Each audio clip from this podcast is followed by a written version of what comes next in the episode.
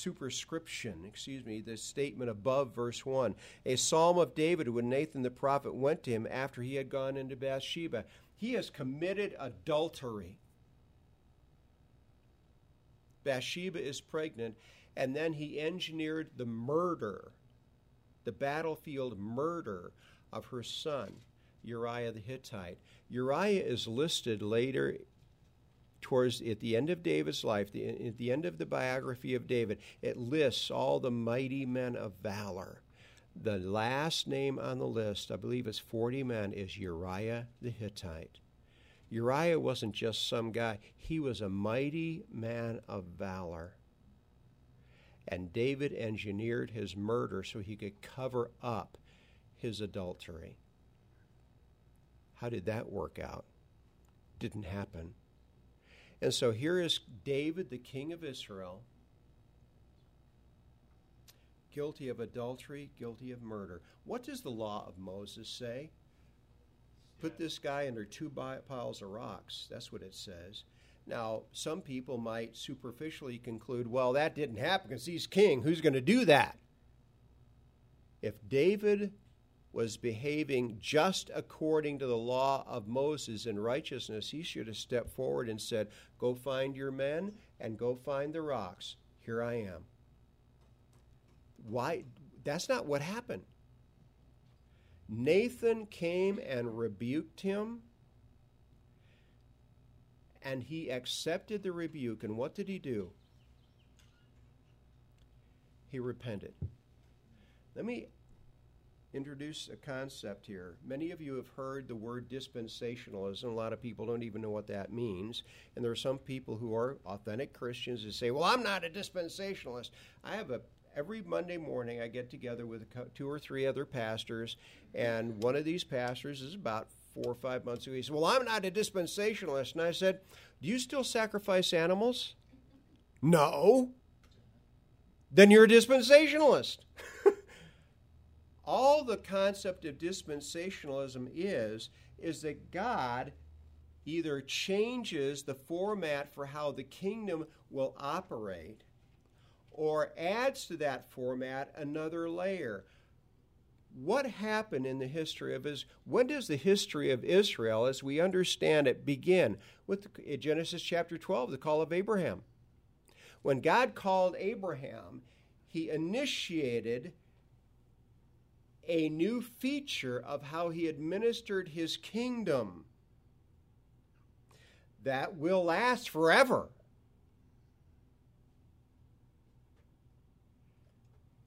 One of the marks of that is in Genesis chapter 15, three chapters later,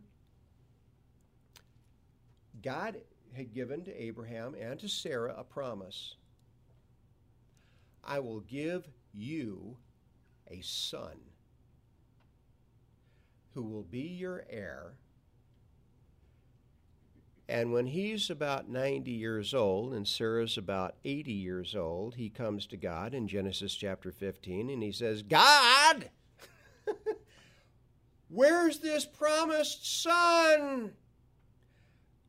Right now, if I were to die, Eliezer of Damascus, my chief servant, would be heir of everything I have.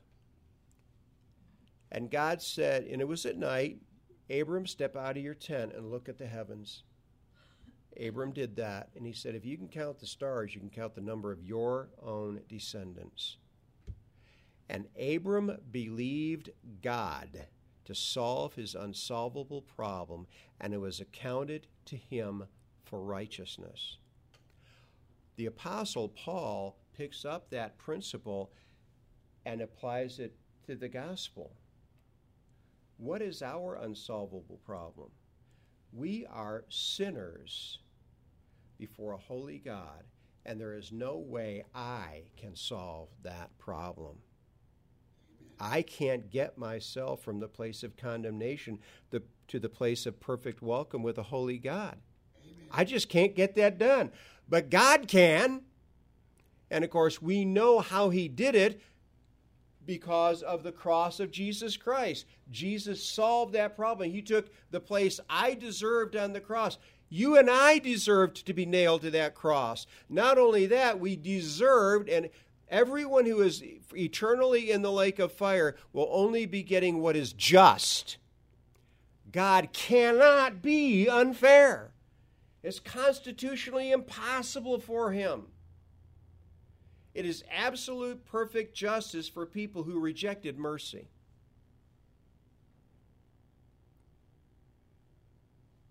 Mercy. Mercy. About three days ago, my wife and I were in Morrison Supply up on Pascal Street. We were getting a new pan to go under our air conditioning system in our attic because the one that was up there started to rust out and we had drips through the ceiling. And I went in there, Jenny and I went in there, and I'm talking to the guy behind the counter who really knew his stuff. And I said, I am just so thankful to God that He directed me to you. And he kind of lifted his eyebrow. And, uh, I, and I said, I really mean that. God direct me to you. And by the way, to me, the most important word of all in relationship with God is the word mercy. And he nodded. This guy was a believer. And he lifted the eyebrow and then he nodded. Amen. Amen. Mercy, mercy, mercy. What did Abraham receive in Genesis 15? The promise of mercy to solve his unsolvable problem that he and Sarah couldn't have children. And it was another 10 years before it happened, but he believed God to solve his unsolvable problem. What do I do? I believe that God has solved my unsolvable problem in the cross of Christ. And let's see, that's about uh, 2000 BC. And it was about 1440 BC that Israel comes out of Egypt. The Exodus take place, takes place, and they go to Mount Sinai, and they receive on top of that Abrahamic covenant they receive the law of Moses. The law of Moses didn't replace anything, it was a layer added to the top of the promises that they had from God. And the ultimate, one of the primary purposes of the law of Moses, there's no salvation in the law of Moses. Out of the law of Moses comes one thing condemnation. Condemnation as the Apostle Paul says in the book of Romans, this is a Pharisee. This is a lawkeeper. I mean, that was his whole orientation as a Jew, was keeping the law. And what does he say in the book of Romans? You know, I could fake, I'm kind of paraphrasing, I could fake keeping the Ten Commandments. Commandments 1 through 9. People looking at my Pharisee life could say, okay, he's kept those. The one that slew me, he says, the one that slew me was number 10 because it internalizes the first nine. You shall not covet your neighbor's lands, wife, servants, property. Ah, don't do that to me, God. What did it do to Paul? It drove him to Jesus. When he was on his face before the gates of Damascus, on his face, the Jesus knocked him down onto his face. One of the things that Jesus said to him, it is hard for you to kick against the goads. You're like an ox kicking against that pointed stick that the driver is using to direct you. What was the goad? I think there were two goads that we know of in Paul's life. He had heard that sermon and is recorded in Acts 7 of Stephen. And he held the coats of those who stoned Stephen to death. And the second goad was commandment number 10 You shall not covet. And Paul knew himself better than anybody else did. All the other Pharisees would have said, Oh, Paul, he is the. I mean, if you look up Pharisee in the dictionary, there's going to be his his face. Yeah, he's our star. No. What does David say? You see, the law, the law of Moses condemned David. But what was the law of Moses designed to do? It was designed to drive them back to the, the principle of Genesis 15. Lord, I've got an unsolvable problem. You have to solve it. Psalm 15:1. Every Christian ought to have this memorized. Psalm 15:1. Have mercy on me, O God.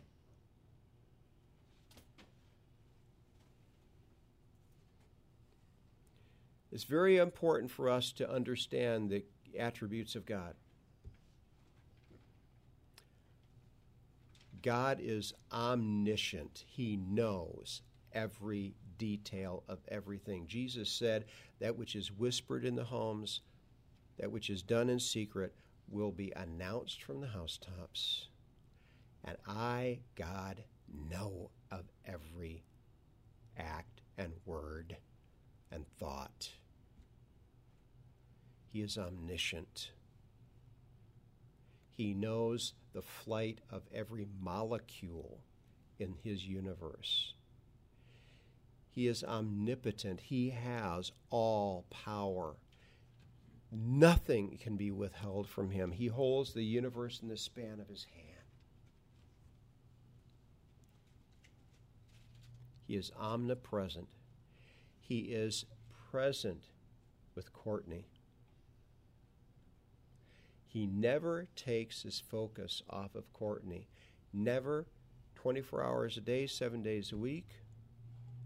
His focus is on her, but it's also on us. We don't know anybody else like God. He can be focused on every single one of us without any restraint, totally, completely, and it doesn't mean that he's sacrificing focus on anybody else or anything else. And he is focused on us for our for our good. But if we're going to select an attribute of God that is supreme above all others, it's mercy. Because if it weren't for that, we would have no hope at all. He, but it not only does he have mercy, the Bible says he loves mercy. He loves mercy. Have mercy on me, O God. So, what does David do? This law of Moses condemns me. I think I'll jump back, Genesis, Genesis 15, for God to solve my unsolvable problem. By the way, the law of Moses, according to Numbers 15, if you commit any sin purposely, presumptuously, the text will say, deliberately, there is no sin. You can't go to the temple and uh, there is no adultery sacrifice. A pile of rocks that's the response to adultery. There is no murder sacrifice. Pile of rocks. That's the response, according to the law of Moses. But what does David know that takes precedence over? The law of Moses is designed to drive us to mercy. It's a diagnostic tool, it's not curative. Have mercy upon me, O God. I love this. According to your loving kindness, your loving loyalty. You mean God is loyal to sinners who have just defied him? Yeah. Yes. Yes, he is. Exactly. If he weren't, we'd all be thrown in hell. That is what he is like. Loving kindness, the Greek, Hebrew word is chesed, and it means loving loyalty. When we're disloyal to him, he remains loyal to us. When our little children do something that is not according to the household rules, we may discipline them, but we don't throw them out the front door. Have mercy, O God, according to your loving kindness, according to the multitude of your tender mercies. The multitude of your tender mercies. I'm telling you what, folks, memorize the verse, okay? Let God minister to you. Thank you, God, that you are like that what you are like. Thank you, God, that you're merciful to me, more merciful to me than I would be to myself. Last night at the man church meeting, I mentioned to the guys right at the close, I said, you know, you can you guys can be very grateful that I'm not God. Because if I were God, this earth would look like a billiard ball. it would have been wiped clean a long time ago, including of me. God loves mercy. Lucifer does not want you to understand that. He wants us to understand that there is an end to God's mercy, and that is a bald faced, and he knows it, lie. Blot out my transgressions. Wash me thoroughly from my iniquity and cleanse me from my sin. This is all cried out in anticipation of what Jesus is going to do 1,000 years in the future. David reigned from 1040 BC to 1000 BC. This is a thousand years or more before Christ does his work on the cross. But in the same way that we look back on the cross, and as we say in the Lord's Supper, in taking the broken body of Christ in the matzah, the broken bread, and in drinking the cup, this is blood is the new covenant in my blood. Do this in remembrance of me. They weren't remembering it, they were looking forward to it. For I acknowledge my transgressions. Lord, I'm not trying to hide anything. I'm being as honest with you about my behavior, my mindset, the condition of my heart as I can possibly be, be and my sin is always before me. Against you, you only I have sinned and done this evil in your sight. I can remember the first time I read that. I said, What, what are you talking about? What about Bathsheba? What about Uriah the Hittite? What do you mean against God and God only? And what he did with Bathsheba and in what he did to Uriah.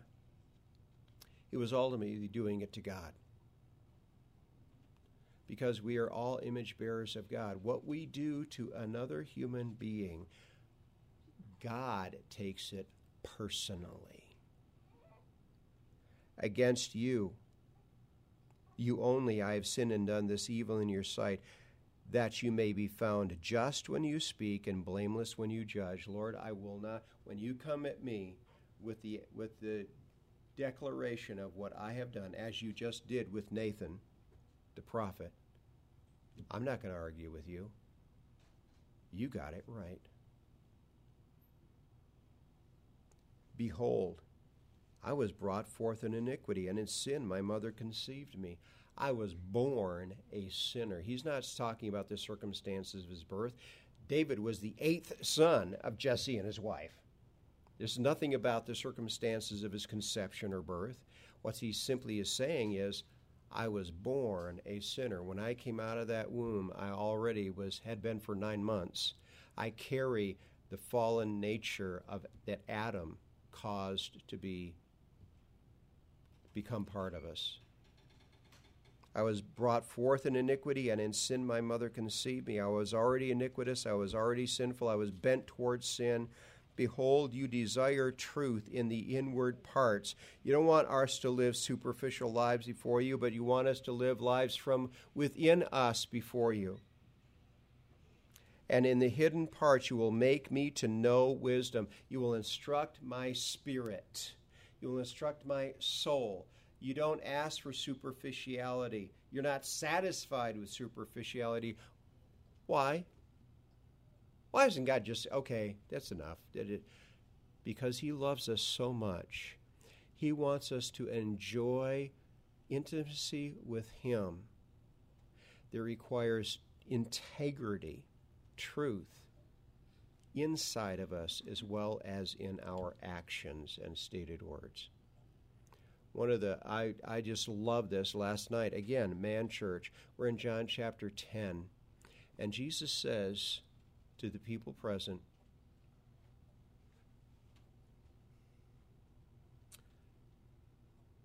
I know you. I know you. And you know me. And I know the Father, and the Father knows me. Put that all together. The level of intimacy. I, I know you better than you know yourself by far, and I still love you. I'm still committed to you. I'm still your good shepherd. I want to be your good shepherd, and you know me. Well, Lord, yeah, I know you, but the only restraint on our knowing Him better is where? In us. We can choose the level of our intimacy with God. And what's the standard of measure on what that intimacy looks like, that knowledge? The Father knows me, and I know the Father. This is God the Father, God the Son, God the Holy Spirit with eternal intimacy, eternal perfect now three one God, three persons, perfect knowledge of one another, outrageous, fantastic, deep, loving, joyful fellowship. If you don't have that, the restraint is in you. See this book right here? Who wrote this? God the Holy Spirit. Read it! Mm-hmm. Read it! Study it! Ask God the Holy, and then do it! Believe it. Put it into your life. He is the good shepherd.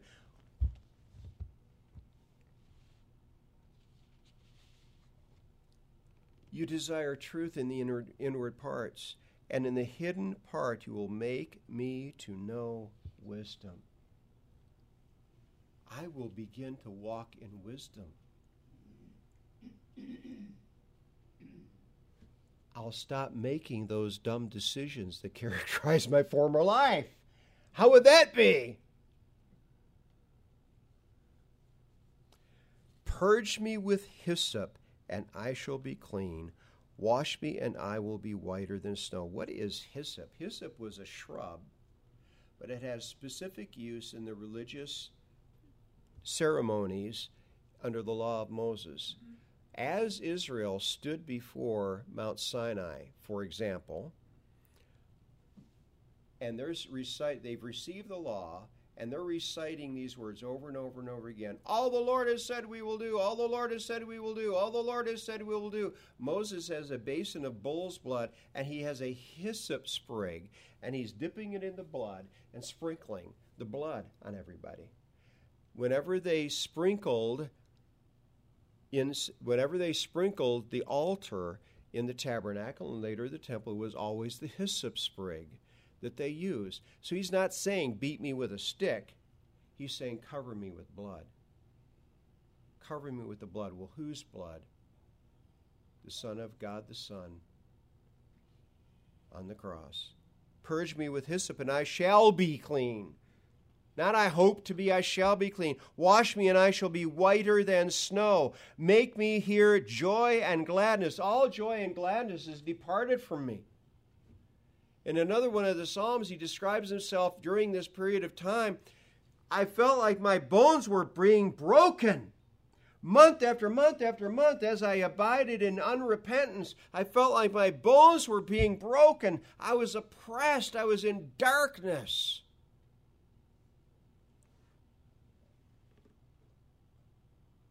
Make me to hear joy and gladness, that the bones that you have broken may rejoice. What feels better than pain that you had being gone? Hide your face from my sins and blot out my iniquities. Create in me a clean heart and renew a steadfast spirit within me. You know, one of the things the accuser of the brethren, Lucifer, does, he seeks to do, I should say, is to stand on your right shoulder and keep whispering in your ear, reminding you of your sin, reminding you of your sin. He is the accuser of the brethren. He's the accuser of the brethren. And he will remind you and remind you and remind you. And your answer is go pound sand, pal. Jesus paid for that. And you do it over and over and over until in frustration he just gives up.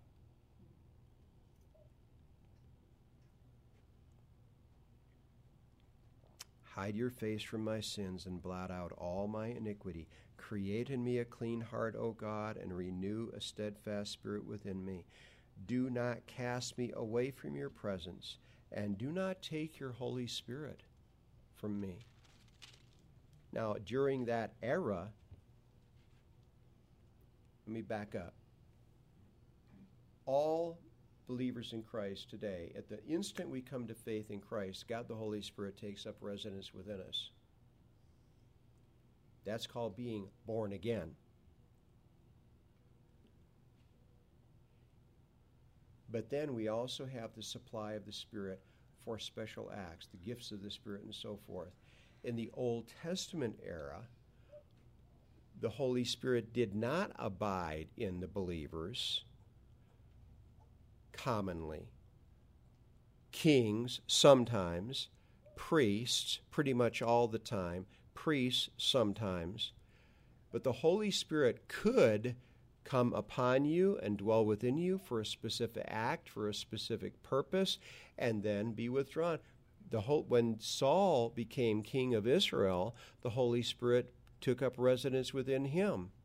But when David, if you read the account, when David was anointed, Saul had already been told that God was going to take the kingdom away from his dynasty. He was going to be the only member of his family ever to sit on the throne. When David, as a boy, was anointed to be king in Bethlehem, the Bible says at that time God the Holy Spirit departed from Saul and came upon David. And so it was a live option for God to remove his Holy Spirit that was resident in David for power he could remove that Holy Spirit. And David say, Please don't do that. Please don't do to me what you did do to Saul.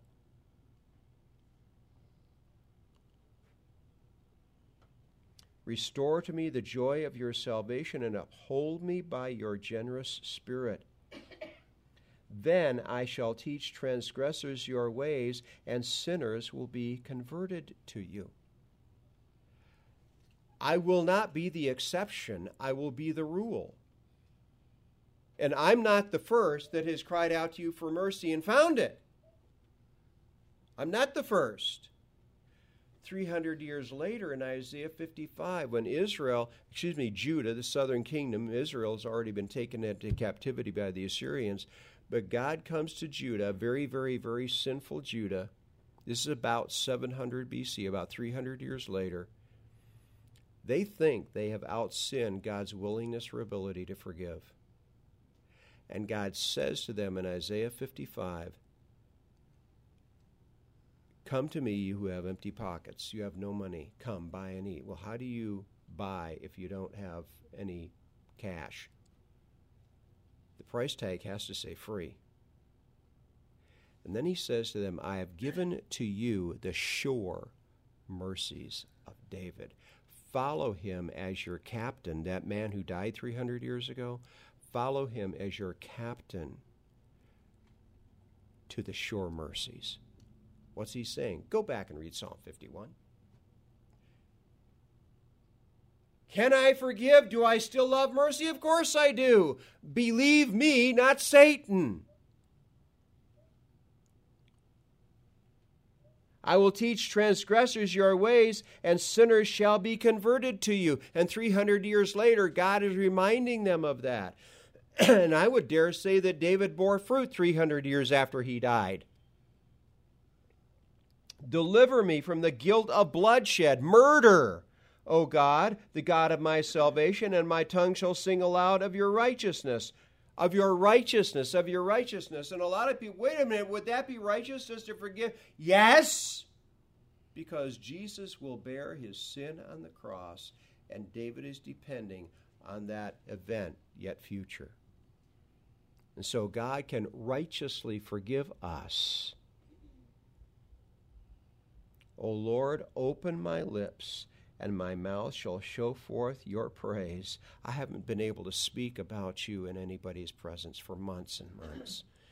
Open my mouth, and I will show forth your praise. For you do not desire sacrifice, or else I would give it. You do not delight in burnt offering. I mentioned a few minutes ago, Numbers chapter 15, where God says, You know, these sacrifices that you're making, those are only for accidental sin, like walking across a grave and defiling yourself. It's only for ritual uncleanness. It's not for the real stuff. Then what's the point? So that you will get the point and run to mercy. For you do not desire sacrifice, or else I would give it. You do not delight in burnt offering. There is no murder sacrifice. There is no adultery sacrifice. I can't offer a burnt offering. The only sacrifice that you take delight in, as we read in Isaiah 53, the only one that you heed is the forthcoming death of your son. For you do not desire sacrifice, or else I would give it. You do not delight in burnt offering. The sacrifices of God are a broken spirit, a broken and a contrite heart. These, O God, you will not despise. The only part I can play in it is when the Holy Spirit condemns me, I agree. And the broken heart that comes from acknowledging the truth is displayed before you do good in your good pleasure. What's the ultimate outcome? He's king of Israel. What happens to him has a national effect. Do good in your good pleasure to Zion. Build the walls of Jerusalem. So often people think, well, I can sin. You know, it's, it's, it's only going to affect me. No. Our personal sin affects everybody. Do good in your good pleasure to Zion, build the walls of Jerusalem. Then you shall be pleased with the sacrifices of righteousness. I'll be able to walk into the temple and present a thank offering to you. Those are the righteous sacrifices. A lot of people who weren't righteous tried to offer those righteous sacrifices, and I would dare say the priests who didn't know one thing from another about the reality of this person's inner man or inner woman they did it. But was God pleased? No. Then you shall be pleased with the sacrifices of righteousness, with burnt offerings and whole burnt offerings. Then they shall be offered bulls on your altar. And that the sacrifice of the bull was often what accompanied the thank offering. When you were giving praise to God for being like what He was like and granting you deliverance.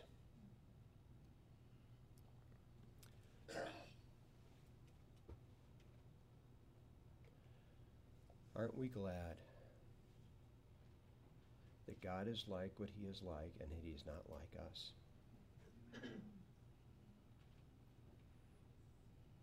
Our Lord, mercy mercy, mercy. Thank you. Thank you. Thank you. And you don't just welcome us into your kingdom, then tell us to sit in the back row. You don't, you don't just welcome us into your throne room and tell us to sit on the back row or stand at the back with our walls, our backs against the wall. No you invite us onto that crystal pavement that represents a complete welcome in your presence. And you greet us with a grin. You greet us with arms wrapped around us. And it absolutely blows our mind that you are like what you are like, and we are so grateful because you are exactly the God we need. We ask that you would truly give us hearts to receive with the Holy Spirit and walk in what the Holy Spirit presented to us. We ask this of you, mighty King Jesus. And all God's people said, Amen.